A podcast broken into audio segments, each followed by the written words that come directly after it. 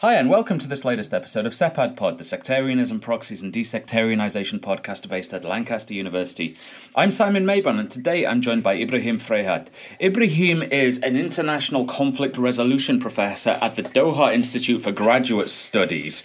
He's written extensively on the Middle East. He's uh, he's produced a great amount of work for a range of international outlets. He's published a book with Yale University Press entitled Unfinished Revolutions: Yemen, Libya, and Tunisia Tunisia after the Arab Spring, which is wonderful and well worth a read. But more more recently, he has just published a book with Edinburgh University Press titled Iran and Saudi Arabia Taming a Chaotic Conflict. And having read the book, I can wholeheartedly recommend it. And I'm really looking forward to talking to Ibrahim today. So thank you so much for joining us, Ibrahim. Thank you, Simon. Thank you for your great work. Oh, you're very kind. Uh, Ibrahim, I normally start the, the podcast with a question of what prompted your, your interest in in politics and academia. So, uh, so can you elaborate a bit on that, please? I guess being from the region points you in a particular direction, anyway. Thank you again. Uh, I started actually my uh, academic career. I started as uh, an active in politics actually before I got into academia, and that was back in the 90s, and exactly uh, after the signing of the Oslo Accord between the Palestinians and the Israelis. Right. And I, and I was politically active at the time during the 90s uh, in this process, but uh, four years later, after the signing of Oslo, and particularly in 1999, I realized that the peace process between the Palestinians and the Israelis was failing and it wasn't working. And uh, it wasn't the right setup, it wasn't uh, progressing with and, you know, the way it should, it wasn't making the achievements. So uh, then I decided to quit at the time politics, uh, being active in politics, and go to academia and try to find an answer to that question on conflict resolution. You right. know, and I became interested in this subject in particular. So in 1999, I went to the United States and I joined the PhD program at George Mason University, specializing in my PhD in conflict resolution. And that's what I've been doing since that time academically when I started my academic career. Sure. Uh, and um, then after completing my PhD in 2006, I continued teaching and working more on the ground in conflict resolution in the region. Amazing. So you had that first-hand experience of, of conflict resolution and peace building, which which pulled you into academia after the frustrations of, of the Oslo process. That that's absolutely right. Especially that one year after uh, I uh, left uh, the uh, Palestine, Uh, the second intifada started. Right. So uh, it just confirmed my uh, frustration about things were not working. And if I may share a story, actually, Please. when I when I joined uh, the the uh, PhD program at George Mason, in my very first class meeting in George Mason with my with my classmates in the PhD program. Uh, it was the Camp David talks happening between uh, Yasser Arafat and Ehud Barak in Camp David, right. which was a few kilometers from George Mason University, by the way. Yeah. It was in Maryland. Uh, so when I introduced myself that I'm coming from Palestine and uh, about the uh, being active there in the conflict uh, in, in the region, uh, so my classmates started laughing. I said, "Why are you studying conflict resolution now? They're meeting uh, in Camp David, Barak, and Arafat to resolve it. So what will you be doing after you finish your PhD in conflict resolution? There will be no conflicts that you can work uh, on after you complete your PhD in conflict resolution. But sadly, right, it's just." I finished and I found more conflicts after 2006, after I finished my PhD. So, unfortunately, and then, you know, we got the wave of the Arab Spring uh, revolutions, yeah. uh, which actually, uh, you know, took the region to a whole different level of conflict and conflict resolution. Well, before we get to that different level, what was your, your thesis on? Uh, my thesis was a uh, very interesting question is on, on about uh, uh, early warning systems in conflict zones. Okay. Like when to uh, the ripeness of conflicts for to move to a, a, new phase of violence and war and violence. which is also uh, in was to a certain level uh, uh, also in line with uh, with the, my expertise there of when to expect that the conflict has become ripe for violence. Fascinating, and that was was conceptually driven, but with some empirical case studies. Yeah, that's correct. Actually, I did two case studies uh, comparing uh, the case of Kosovo. Mm. Actually, that's where I did my field research, uh, and Palestine. So in Kosovo, because there was also a similar experience when in 1999 Slobodan Milosevic came to power and uh, started his draconian measures against the, you know, in the uh, Kosovo province against the Albanians. Uh, and Ibrahim Rugova led a non-violent uh, resistance uh, movement against uh, the measures of Slobodan, uh, Slobodan Milosevic, and lasted for um, eight years until in 1997 we started to see more the creation of the Kosovo Liberation Army, and uh, more, you know, the non-violent approach of Ibrahim Rugova was failing and being replaced by uh, a militant revolution also in Kosovo until led in 1999 to the NATO intervention. And again uh, you know violence broke out as well there. And uh, you know similar to same timing also uh, with the Palestine case. So I was comparing the two cases and how we can tell that uh, violence or the conflict in Kosovo was ripe mm. for uh, a revolution and, and, and a war.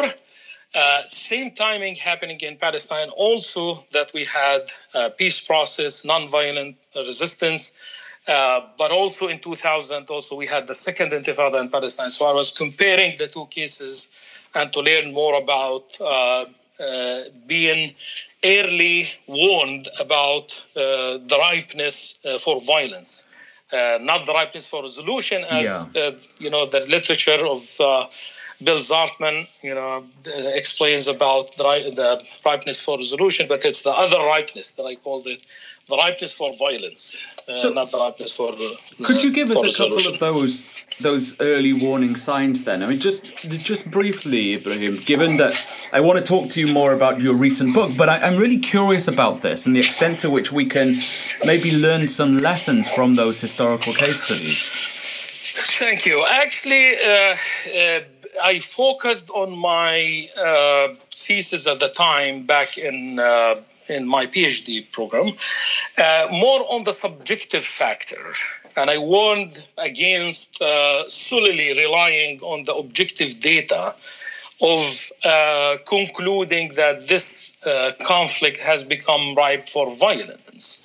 So, not treating people as numbers, looking at the, for example, the unemployment rates, and this is uh, that now it becomes ripe for violence. You know, this conflict. So, uh, it's there is the the subjective factor, the perception mm. of the uh, of the people living the conflict and how they make sense of these numbers, how they make sense of unemployment, how they make sense of uh, economic data and uh, other factors. So I emphasized is the importance of uh, uh, of the subjective factors and in particular the perception, how the people are making sense of the numbers and of the conflict environment around them. Yeah. Uh, and uh, I uh, realized through my research that, and I did also some uh, quantitative data on the subject, and uh, I concluded of how important it is is to look at the at the per- at perception in the two cases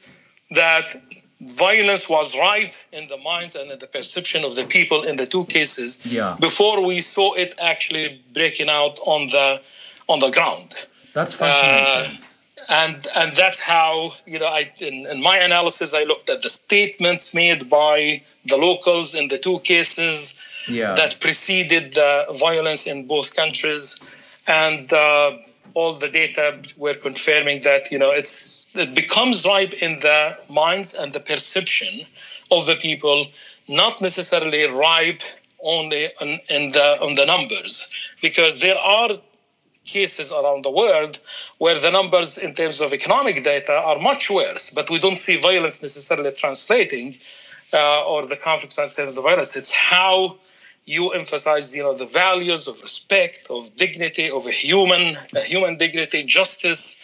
Uh, these are the, you know, the, where the, uh, you know, the, the ripeness happens. And sure. when people are frustrated enough to respond in every possible way, uh, you know, available for them in order to uh, move to the next level. Thank you. That's that's really interesting, and I, I think you can see some of those themes coming out in the and obviously the Arab uprisings a, a decade Absolutely. or so later. So yeah, you've certainly got something of interest there in terms of it's the ways in which we can understand protest, violence, and and tensions between different actors. Absolutely. And by the way, Simon, is actually what happened in the Arab uh, Spring confirmed these conclusions because we saw the Arab Spring starting actually in Tunisia. Yeah. Right? And Tunisia was not and is still not the poorest Arab country or the lowest unemployment uh, rates. Of course. So there, you know, it started there, right? And Tunisia was known of uh, being uh, the, the Tunisian people, you know, highly educated, right? So it's not about because the empl- the unemployment rate, for example, in Tunisia was about 14 percent, 13 percent when mm. the Tunisian revolution started, while uh, in other places, for example, in Yemen was 36 percent. Sure. Right, but but we saw the the uh, the Arab Spring, the revolution starting in Tunisia, right? Not in Yemen, not in other places also where we had higher unemployment rates. So again, which confirms the Arab Spring came later in 2011 to confirm the understanding that it's really in the minds of the people and uh, when you press those buttons of justice and dignity and uh, and oppression and humiliation and how they respond to these values and that's when uh, ripeness happens is in the minds of the people. Fantastic. We must move on, Ibrahim. And I, yeah. I wonder, where did your interest in in Saudi Arabia and Iran come from? Given that you've spent all this time focusing on the sort of the domestic issues, the, the subjectivity, the the economic, cultural factors that affect people where did the interest in, in these two states that have long engaged in a, a fractious relationship come from? Very interesting uh, question, uh, and actually, the quest this research question on Iran and Saudi Arabia emerged from from uh, my previous research work that you mentioned also earlier. is about the unfinished revolutions uh, in Yemen, Libya, and Tunisia. So when I started working on this research subject, responding to the developments of the Arab Spring, uh, I did uh, over 200 interviews in Yemen, Libya, and Tunisia while working on this uh, on that research and trying to put my book together, Unfinished Revolutions. Then to realize that uh, most of these conflicts that we're seeing in the region actually referring to one central point, which is about the Iran, Saudi, Iran Gulf, Iran Arab, the framing, frame it the way you want, because that's part of the challenge we have. Uh, that it refers or it links to it in some way. So most of the conflicts are happening in the entire Middle East and North Africa are linked in one way or another to this conflict of Iran and the region. So I discovered it during while doing my research. While I am working, why why am working? Why am I working on the regional conflicts? Why I don't just go to the source? Sure. Right? Just go to the to that central point. You know that's reflecting itself in many conflicts in the region, whether it's through proxies in Yemen and in Syria and in several other places. Uh, so that's what I decided uh, when I finished my uh, previous book on unfinished revolutions in the region, uh, I decided that was clear uh, to me is to go next to the uh, to the cent- to the center, right, right of uh, these conflicts, and that's when I decided. to go to the, to, the, to research this conflict more, and of course, you know, being uh, uh, living in in the Gulf, that also helped that I am on the ground. Sure, uh, yeah. I'm not studying the conflict remotely. I was based uh, in uh, in Qatar, working with the Brookings Institution and teaching at Georgetown University at the time. Uh, so this opportunity, when I moved from Washington D.C. before I came to Qatar, uh, when I was living there, uh, allowed me to see a lot more about the conflict um, in the region, uh, in the Gulf region between Iran and the region and I decided to study it more, being and you know take making use of my uh, being in in the yeah. middle of the conflict and uh, interacting with the people from there. So that's why it became very clear to me is when I finished my previous uh, research yeah. about that book is to move to this work, and that's how I started okay. working on it in 2015 uh, uh, in, in a structured way as a research project. Fantastic. In 2015, and now in 2020, I have a book. Mabruk, it's wonderful. Thank you. So, for people not familiar with the, the rivalry between the two states and the complexity of tensions between Riyadh and Tehran, can you just elaborate a bit on how to how to understand and characterize relations between the two states, please? Wow, this is this is a very very difficult question, honestly, and that's probably was one reason why I started this research is to try to understand, right, what is the conflict is about. Yeah, and you can tell actually from the title of the book but which is I decided to call it uh, taming a chaotic conflict. Yes, right? a chaotic conflict, and the reason why I call this that this conflict started, you know, practically uh, back in 1979. So, as some uh, you know parties try to uh, refer to, with the arrival of the Iranian Revolution, the Islamic Revolution, and raising the slogan of the exporting the revolution, uh, which was interpreted in the region and the Gulf region as regime change, you know, in those countries. Yeah. But then it continued and all of that until 2003 with the American invasion of Iraq and changing the power structures and, and all of that. So, uh, which is so interesting is that uh, people are still struggling with what is the conflict is really about right now many as in the case of president obama uh, you know refer to the easy short way and oversimplification of the conflict is to tell you that this is an ancient conflict it's sectarian conflict it's about sunni shia is about uh, intractable primordial you yeah. know conflicts. Is about that existed you know in, in, ancient times and there's nothing we can cha- change about it which is again the oversimplification and uh, reductionism and uh, all of that and uh, you know try to explain it in these terms which is in my view that i found in this research that it's totally wrong. It's not this is not a sectarian conflict. That's not the way it started because of sectarianism, Sunni Shia. Uh, it started for several other reasons. However, sectarianism remains a central dimension you know, in the study, you know, in the understanding of this conflict and the way that we study it.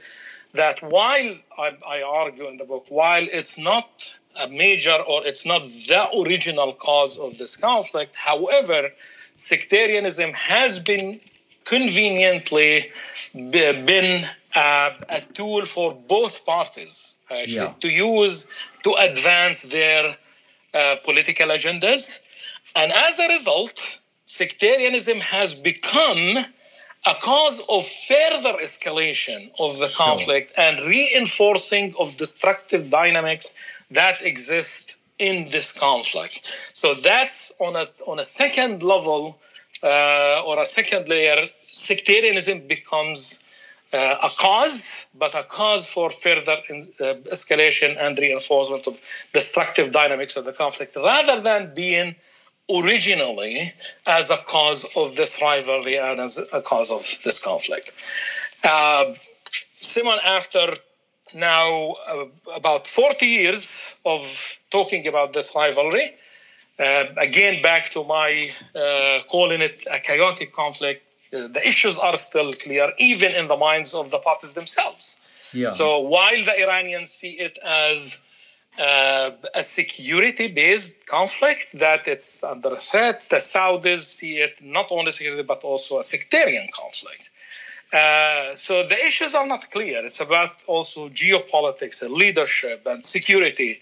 Uh, so this mix right, of all issues together and being the issues are being defined differently, not only by scholars like us and analysts, but also by the parties themselves that they're fighting this conflict, that they, they have not come to terms about really the real issues of, of the conflict. And we have experienced this firsthand in the track two workshops that we have been doing for the past six, seven years uh, on this conflict. And when, uh, you know, we uh, uh, face the, the participants uh, from Iran and from the Gulf about tell us what are the issues, what do you want, what are the issues you know of this conflict, and we see that it's emerging, it's lead, it, uh, triggering huge debates, a huge controversy between the parties not agreeing about what the issues or what their issues of the conflict is. This is not a very clear conflict like the conflict between India and Pakistan yeah. over Kashmir or about the Palestinians Israelis, about independence and uh, uh, land and, and all that. It's, it's a conflict, again, which also uh, speaks to my research background in perceptions and understanding and minds so it's mostly also about the way it exists in the minds of the people and, and all of that. So the issues are not clear, the causes are not clear. Not only this, but also, Simon, the parties are not also are not clear either hmm. about yeah. who's fighting this conflict. Sure. Right? There the conflict is being fought by proxies to a large extent. And we're still struggling. I remember when the war started in Yemen, we spent like two, three years talking about whether the Houthis are linked to Iran or not. Yeah. And now, right, in the late, the last workshop that we were having on the on the subject, to what extent, you know, the Houthis are, right, are affected or are driven by Iranian policies, and to what extent they, they can separate from uh, the Iranian agenda, and to what extent you know this uh, uh, uh non-state actors like the Houthis, their relationship with the patron states, right, with Iran. So this is still a huge debate about whether Iranians are impacting the Houthis or actually the other way around. Mm. The Houthis are also impacting the Iranian policies. So this still also adding when we start talking about the parties, it's still very also un- unclear about who the parties and to what extent you know this is a proxy driven by the centers of Tehran and Riyadh or by the, the proxies on the ground in Syria and in Lebanon and in Yemen and in Iraq and all of that. So still there is also a vagueness over these issues or even the dynamics of the conflict. So, and how they're not clear about, uh, you know, the sanctions or uh, fighting over, you know, in what means. So that's why I found that it's probably uh, to describe it as uh, a chaotic conflict because, mm. unfortunately, even is the uh, the the approach to resolution uh, and the communications, there is no communications between the parties. Uh, we know back uh, with the execution of Nimr al-Nimr uh, in Saudi Arabia and uh, the attacks of the, the attack on the Saudi consulate back in, in Tehran. that led to Saudi cutting official diplomatic ties with, with Iran.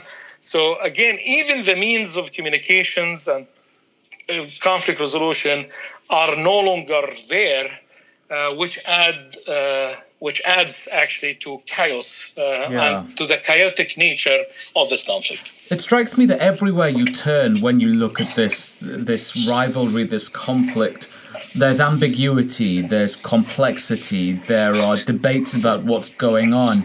I, the other thing that I found really interesting, and it's something that I've been trying to grapple with myself, is not only is the rivalry playing out across time and space, but it's also being shaped by time and space. So, like you said in, in the Yemeni case, not only is the rivalry between Tehran and Riyadh shaping Yemeni politics, but it's mm-hmm. also being shaped by Yemeni politics. And if that's yes. the case, then how do you go about addressing conflict resolution when you have a multi directional, multi causal set of ambiguous problems that can't even be agreed upon as problems? Thank you. This is a great question because really addresses the design of uh, my book and the way to re- the way I decided to research this book. So the book uh, composes of three major parts. The first part is about the analysis of the issues. You know, the whole issue of yeah. sectarianism, security, leadership, geopolitics, and all of that, and trying to explain what everyone everyone means. But then the second major part, which responds to your question, is about in order to resolve this conflict, right, or other conflicts, we need to manage it first. We need to manage it well first.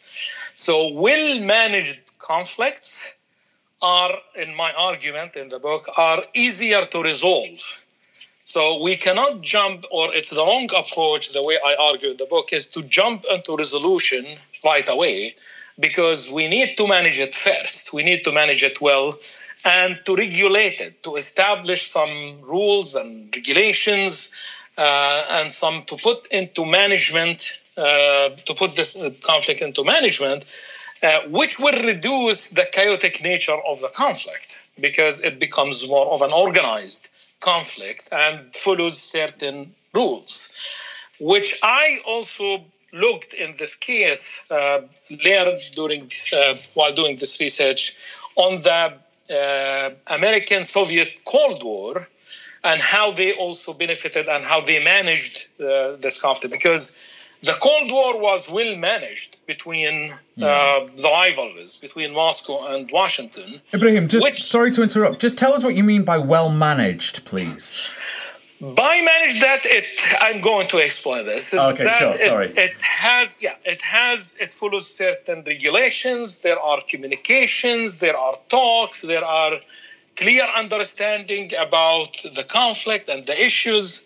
So I proposed in that second part of the book uh, is about uh, the the, the uh, second chapter is all about the management uh, that for example, uh, we need to establish a hotline between the two parties. Is that mm. the hmm. parties that are able to communicate and that they're able to uh, get into the uh, communications in order to prevent escalation and to prevent um, to prevent war that uh, that could emerge as a result of the unintended consequences. For example, and I cite a story here that when the during the early days of the war in Yemen, uh, there was an Iranian plane that uh, uh, decided to go to Sana'a to deliver humanitarian assistance, the way the Iranians put it. And then the Saudis uh, wanted to prevent that. So they sent two uh, fighter jets that wanted to prevent the Iranian plane from landing in Sana'a. And they come so close into proximity that even the pilots could make eye contacts. Wow. Yeah. Right, of how close they have become uh, during that time. So you can imagine if by accident that the Saudis did not mean it, right? That uh, a crash, you know, would happen between the two, and then uh, the uh, Iranian plane down there in Sana'a. So the Iranians would have to respond, hmm. right, to that level. And then what the Saudis would respond, and we could lead to, uh, and this could lead without a decision, but, you know, as something developing in leading into a war between the two countries. Uh, so, for example, so for sim- similar situations, we need to have, for example, a hotline that could the parties that link to the highest levels uh, on, on the two parties, like to uh, the president and the, the, the king, in order to be able to pick up the phone and verify, right? Yeah, you know, sure. is that that doesn't mean that you're accepting the other party or agreeing with their demands or agreeing with their issues or agreeing what they're doing, but at least to have a method of verification. Right? That could establish or that could help in managing the conflict well. Not only this, but also we saw during the Cold War uh, between the US and uh, the Soviets uh, uh, uh, visits on heads of states level happening. Richard Nixon, uh, Khrushchev, and, and so forth. So we don't see that happening in the case of Iran and Saudi Arabia, Iran and the Gulf. so it's not happening, which again adds to the uh, chaos and the complexity of managing the conflict. Also, as a matter of management, uh, like technical committees uh, uh meetings and uh, experts meeting on both sides, aside from politics. again, doesn't mean that they're agreeing, but continue to talk about this and produce some technical solutions to uh, challenges like security and other challenges. So that all contribute, and of course, agreeing on ways to respond. That all contributes to the management of this conflict. That could help us. And moving to the third part of the book, which is the major part uh, or the biggest part, is about then talking about resolutions, right? Yeah. And with resolutions, that again, that management would help us with the resolution. That uh, with resolution, we talk about different levels of, uh, of, of work in order to resolve it. Historically, this conflict has been driven by track one work. Yes. So it's heads of states, it's government to government, which is important, essential uh, in order to contain, manage, and resolve this conflict. But Simon, that's not enough that's not the way to resolve conflicts. Governments only do not solve conflicts. It has, because they don't live peace or war. It's the people, it's the other levels of conflict resolution that I try to emphasize in this book is working on track two, what we call track two conflict resolution, and grassroots uh, as well. When we talk about you know grassroots and establishing the foundation for peace in the Gulf, the infrastructure for peace in the Gulf, mm-hmm. which is again not, and here I emphasize, not a substitute to government to track one uh, work, but but as creating the foundation for peace and between Iran and the region and the Gulf. Uh, for example, we do not have exchange programs, academic or academic exchange programs, student exchange or faculty exchange between Iran and the Gulf. Like how many Iranian students are studying in Saudi Arabia or studying in the Gulf, yeah. or vice versa. Sure. Or how many right research uh, or think tanks or research centers in the Gulf that studying Iran or uh, uh, in uh, or how many people speak Persian or how many Iranians speak Arabic language. So this foundation, when we look at the numbers here and the existing, it's very miserable, unfortunately, right? Where people are uh, uh, not communicating, there is no foundation for resolution and for peace between, uh, you know, in the Gulf region, and that's why I emphasize that there is a serious need in order to invest in this area, in education, in media, uh, in uh, several other sectors of the, uh, you know, in the society. For example, in the media, those are in the media on both sides are in control of this uh, of this conflict is only reporting the bad coverage about the other side. No one reports about the good coverage of that, you know, of the other side.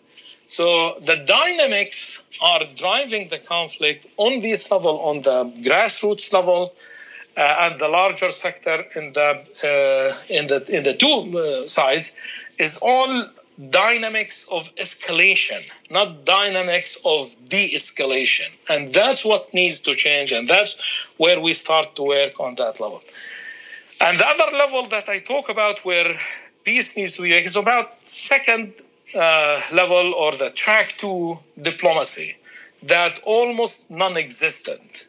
Right? I now during while doing this research and as part of my research methods uh, uh, for this uh, for this research, Uh, we've been and I've been involved in many of these initiatives of the Track Two uh, initiatives, Track Two workshops, where you bring the middle level leadership on both sides, like academics, uh, opinion leaders, uh, even uh, social, uh, you know, tribal leaders you know people with social status that have respect and impact with the, within their own societies and with their, their own governments and meeting and discussing and generating ideas about solution and about de-escalation hmm. uh, of this conflict so uh, while these workshops and the uh, you know the design and the structure of these workshops is extremely helpful because we realize that politicians, when they talk about the conflict, they talk to the media and they talk to their own constituencies. They're not talking to the other side. So they're driven, what's shaping their statements and position is by the media and their own constituencies. Sure. So in these workshop, track two workshops that we've been doing for the past six, seven years, uh, the parties are, the media is not involved. The workshops are done on a, a Chatham House rule where it provides, there is no media involved, it provides the context, the right context, and it provides uh, the assurances to talk and not being mentioned. Uh, and to think creatively, to think innovatively about sure. solution and de-escalation uh, of this conflict. And you don't have to worry about how this is going to be perceived by uh, back in your country and back in your constituency. And also, you're given the chance to talk to the other side mm. right? Is not talking to your own self, you're talking to the other side. So this track two workshop that we uh, we were doing uh, have been very educating course, on both sides yeah. about the conflict and how you know allowing for the proper environment to generate ideas about de-escalation and resolution, which was not available. So unfortunately, again, uh, the, I have to uh, admit the the work that we've done in this level is still very modest, uh, and a lot needs two be more to be done. A lot more that needs to be done.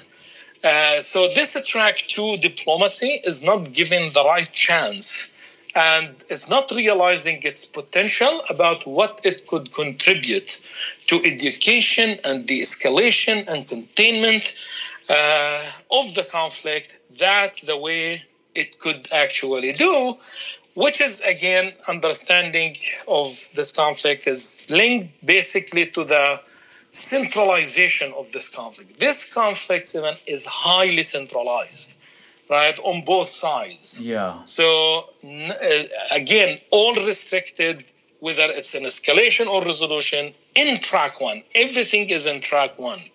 This needs to change.